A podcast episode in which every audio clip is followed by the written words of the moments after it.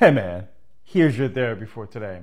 Here's something I've been doing over the course of my lifetime that has really helped me in a lot of different areas, stimulate my mind, and that's learning something new. And not just watching a five to 10 minute video on the thing, but actually like taking a couple months or the better part of a year to learn something, especially if it's not in your field of interest necessarily or something completely different where it seems to have no practical application to what you're doing right now.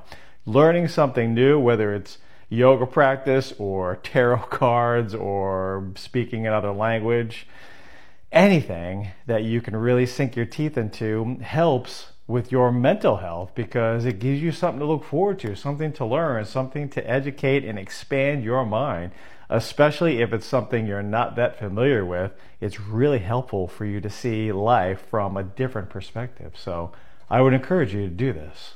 Try it out and let me know how it goes. I'll see you soon. Short Cast Club